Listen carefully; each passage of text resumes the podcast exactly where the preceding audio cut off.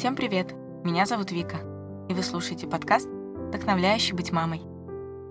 Сегодня я прочитаю вам статью доктора Деборы Макнамара, клинического психолога и преподавателя с более чем 25-летним опытом работы, в том числе в Институте Ньюфилда.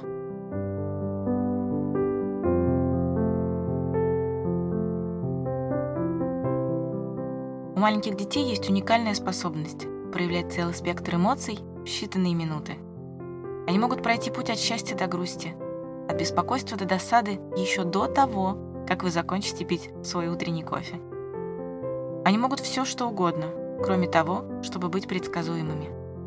К огромному сожалению, существует масса тревожных сигналов, которые показывают, что мы не справляемся с нашей задачей помочь детям понимать их богатый, разнообразный и большой мир эмоций.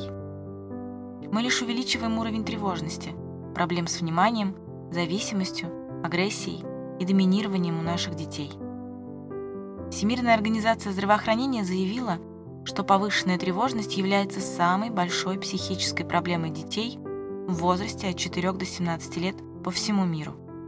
В свете этих открытий возникает вопрос, который мы должны перед собой поставить. Какова роль родителя в том, чтобы помочь ребенку понимать свои чувства. Более того, как мы помогаем им научиться делиться своими чувствами и выражать их приемлемым способом. Отчасти причиной того, что родителям в наши дни сложно продвинуться куда-либо в этом вопросе, является то, что они получают очень противоречивые советы от экспертов, в кавычках, о том, как управлять детскими эмоциями. Они предлагают нам игнорировать детские истерики с целью отучения ребенка от них. Другие же настаивают на необходимости поддерживать детей и помогать им выплакаться.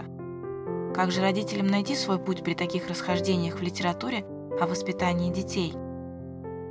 Ответ кроется в понимании современных научных открытий об эмоциональном здоровье и зрелости, основанных на психологии развития.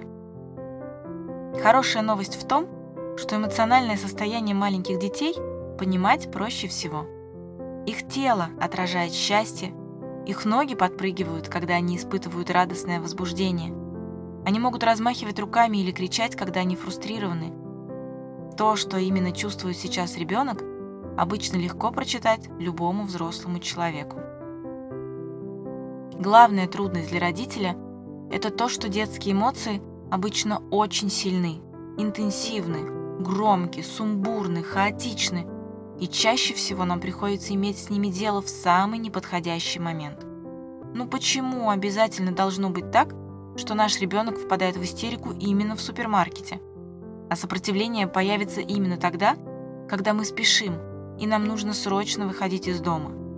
В такие моменты в голове каждого родителя всплывает вопрос, что мне делать, когда мой ребенок теряет контроль над эмоциями? Три ключа к эмоциональному здоровью и зрелости. Одним из трех ключей к эмоциональному здоровью и зрелости является выражение эмоций. Если мы хотим помочь нашим детям выучить язык сердца и уметь делиться своими чувствами приемлемым способом, они должны быть в контакте со своими эмоциями. Способность выражать свои чувства необычайно важна, но мы не открываем свое сердце первому встречному. Привязанность к близкому человеку – это базовое условие для того, чтобы учиться выражать свое эмоциональное состояние словами и делиться своими чувствами. Существует множество вещей, которые препятствуют выражению детских эмоций, и многие из них вырастают из так часто повторяющегося требования «успокоиться». Мы часто даем нашим детям понять, что они слишком расстроены, слишком громки, слишком встревожены или слишком раздражены. Существует миф о том, что если мы дадим им возможность свободно выражать свои эмоции, то они так никогда и не научатся выражать их иначе, прилично. А правда заключается в том, что если они не научатся сперва выражать свои эмоции в таком виде, в каком они у них есть, то они никогда не придут к умению описывать их словами. Невозможно иметь здоровые взаимоотношения с тем, чего не понимаешь, ровно как и невозможно принять решение действовать иначе, если не осознаешь свои действия и свое состояние в данный момент. К примеру, Если мы изначально не имеем права показать, что мы раздосадованы, откуда вообще у нас появится способность объяснить словами, что именно вызвало в нас досаду? Сначала всегда должно быть свободное выражение эмоций, поскольку мы просто не можем понять то, чему запрещено быть в нашей жизни или за что нас постоянно стыдят.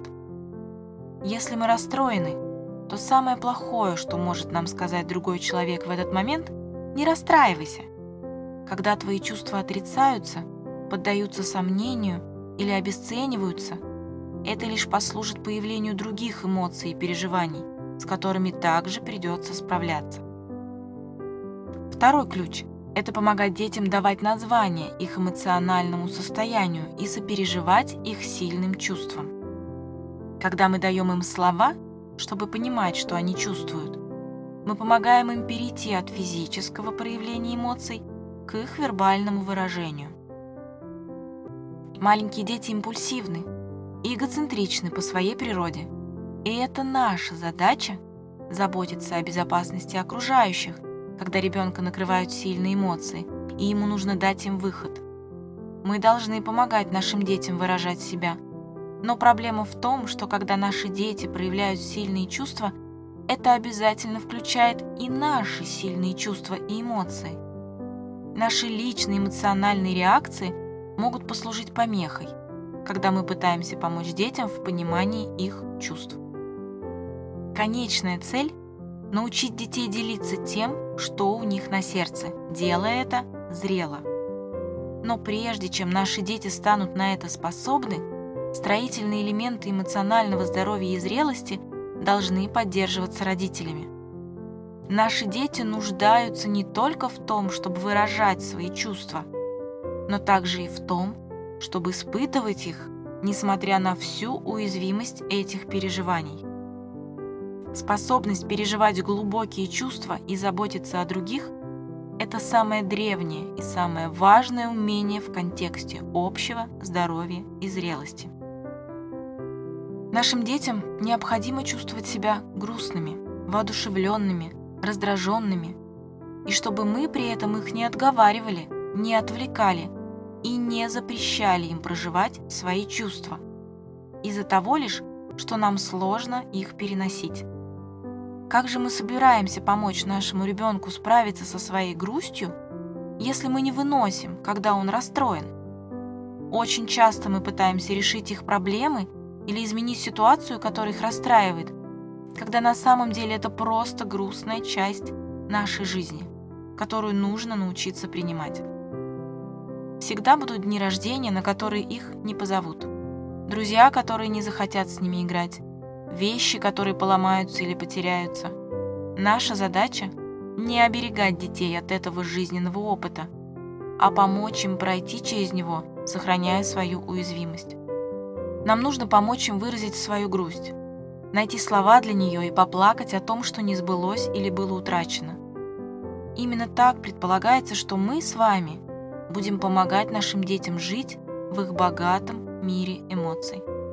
Не нивелировать их эмоции, не исправлять их на позитивные, а помогать им прожить их, оставаясь уязвимыми. Именно этот процесс больше, чем что-либо другое, способствует формированию детей психологической устойчивости, уверенности и находчивости по мере того, как они вовлекаются в реальный мир. Последний ключ к эмоциональному здоровью и зрелости – это самоконтроль.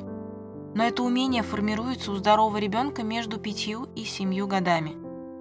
Если ребенок слишком интенсивно ощущает окружающий мир и проявляет признаки высокой чувствительности – то этот процесс может откладываться до возраста 7-9 лет. Детскому мозгу нужно проделать огромную работу, чтобы развиться до способности удерживать два конфликтующих сигнала, создающих давление внутри него.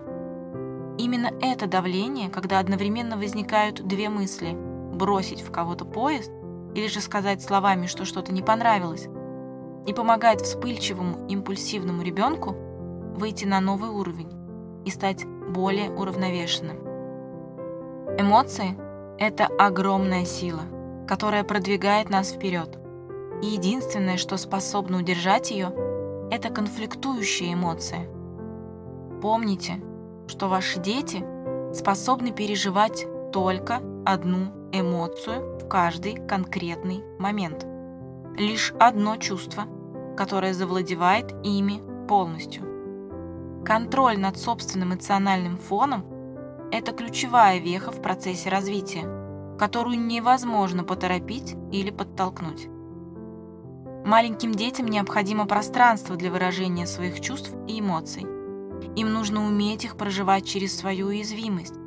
Но также им нужно время для развития нейронных связей, которые смогут удерживать в один момент времени противоречивые эмоциональные послания. Маленькие дети не понимают свои эмоции и нуждаются в нас, взрослых, чтобы пройти через эту неизведанную местность. Существует множество вещей, которые мы можем сделать, чтобы помочь им стать эмоционально зрелыми и здоровыми людьми. Но многие популярные подходы воспитания, к сожалению, мешают этому. Мы можем начать с помощи детям выражать свои эмоции и подвести их в итоге к самоконтролю. Проблема в том, что мы слишком часто направляем наши усилия на то, чтобы требовать от ребенка самоконтроля и сдержанности в эмоциях преждевременно. Детям нужно сначала понять, кто они есть, и узнать слова для описания своих эмоций, которые бурлят внутри них. Только познав самих себя, они станут способными понимать мир других людей. Способность делиться своими чувствами экологично по отношению к другим, контроль над своими эмоциями – это плоды развития и зрелости личности. Когда же речь идет о маленьких детях, то все начинается с того, чтобы давать им разрешение проявлять все свои сильные чувства, помогать им находить слова для их эмоций и переживать их, сохраняя свою уязвимость.